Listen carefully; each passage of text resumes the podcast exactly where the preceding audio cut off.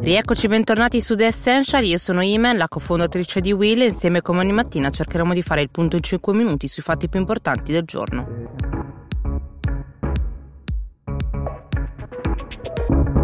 La BCE, la Banca Centrale Europea, ieri non ha deluso le aspettative andando ad intervenire sul piano di acquisti di titoli di Stato eh, ampliandoli in modo tale da poter aiutare i paesi più in difficoltà aumentando la potenza di 600 miliardi, portando in totale l'aiuto a 1350 miliardi. Al termine di questo atteso consiglio a Francoforte, che è la sede della Banca Centrale, eh, la Presidente Christine Lagarde ha preso atto del peggioramento delle prospettive eh, economiche e ha parlato di un crollo senza precedenti nel secondo trimestre e di un leggero recupero eh, più avanti nei prossimi mesi. La nuova stima di caduta dell'economia europea da parte della BCE si attesta sull'8,7% per quest'anno e si aspetta un rimbalzo eh, solamente nel terzo trimestre e poi dopo una crescita però molto incerta. Secondo Christine Lagarde alcuni dei suoi analisti eh, avrebbero visto come eh, il fondo sia stato toccato nel mese mese di maggio, quindi in teoria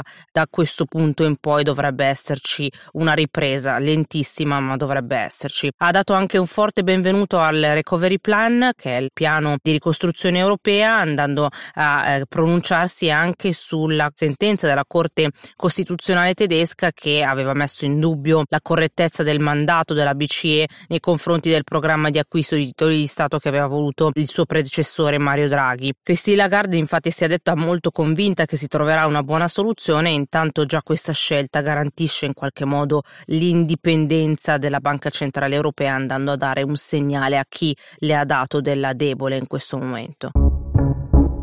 Restando sempre in tema europeo, c'è stato l'annullamento di un importante evento che doveva tenersi il 14 settembre eh, a Lipsia tra Europa e Cina. Non si terrà più e a dare la notizia è stato il portavoce del governo tedesco, questo perché sarà la Germania a dirigere, a presiedere il Consiglio dell'Unione Europea da luglio a dicembre 2020. Questo perché all'interno dell'Unione Europea ogni sei mesi ci si alterna per dirigere appunto il Consiglio dell'Unione. Dietro a questa ragione ufficialmente si sia Berlino che Pechino invocano una situazione di crisi globale complessiva creata dalla pandemia, ma ci sono chiaramente delle ragioni più profonde e meno confessabili dietro. Da una parte, senz'altro c'è l'approvazione della legge sulla sicurezza imposta dalla Cina a Hong Kong per limitare eh, delle libertà che avrebbero permesso troppa autonomia all'ex colonia britannica e dall'altra parte quindi la Germania si è trovata costretta a prendere eh, parte, diciamo, questa critica eh, internazionale che già viene mossa nei confronti del governo cinese. Dall'altra parte c'è Xi Jinping che sicuramente non è molto felice della situazione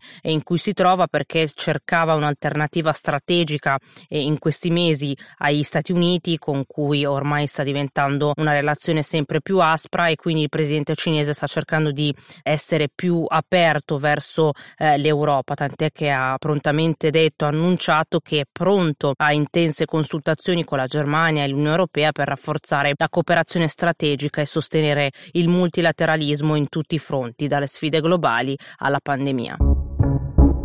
C'è chi invece ha deciso di usare tutt'altra strategia con la Cina ed è il caso per esempio di HSBC che è la più grande banca europea, una banca britannica che ha numerose eh, sedi in Cina e ha deciso di dare il suo pieno appoggio alla legge eh, sulla sicurezza voluta eh, dal governo di Pechino per eh, Hong Kong per limitare di fatto alcune libertà di questa città-stato. La decisione è arrivata dopo che l'ex amministratore delegato di Hong Kong eh, ha fatto tremare i responsabili della banca dicendo loro che che hanno goduto di privilegi unici a Hong Kong che non dovrebbero assolutamente dare per scontato e quindi tanto è bastato al responsabile delle operazioni in Asia di HSBC per precipitarsi a firmare la petizione a sostegno eh, della legislazione nuova che sarà pronta a breve. Altre aziende hanno seguito l'esempio eh, della banca britannica e tutte hanno scelto di appoggiare eh, pubblicamente il governo di Pechino e sono tutte decisioni che testimoniano quanto sia veramente difficile fare business e scegliere muovere liberamente in una situazione in cui il vertice del Partito Comunista ha deciso la sua volontà anche eh, sulle questioni economiche e finanziarie dentro a Hong Kong. Da una parte però ci sono queste questioni in Cina, dall'altra si ritrovano queste aziende a dover affrontare anche il problema in patria perché le sedi legali sono nel Regno Unito e nel Regno Unito c'è il premier eh, Boris Johnson che continua a criticare l'operato eh, di Xi Jinping sia per quanto riguarda Hong Kong sia per quanto riguarda tutte le questioni legate alla pandemia e quindi di fronte ai due fuochi incrociati i gruppi bancari scelgono sicuramente senza dubbio eh, di stare dalla parte del governo di Pechino. Finisce qui un'altra puntata di The Essential e finisce tutta la settimana. Noi ci vedremo settimana prossima come al solito con i nostri 5 minuti di notizie dall'Italia e dal mondo.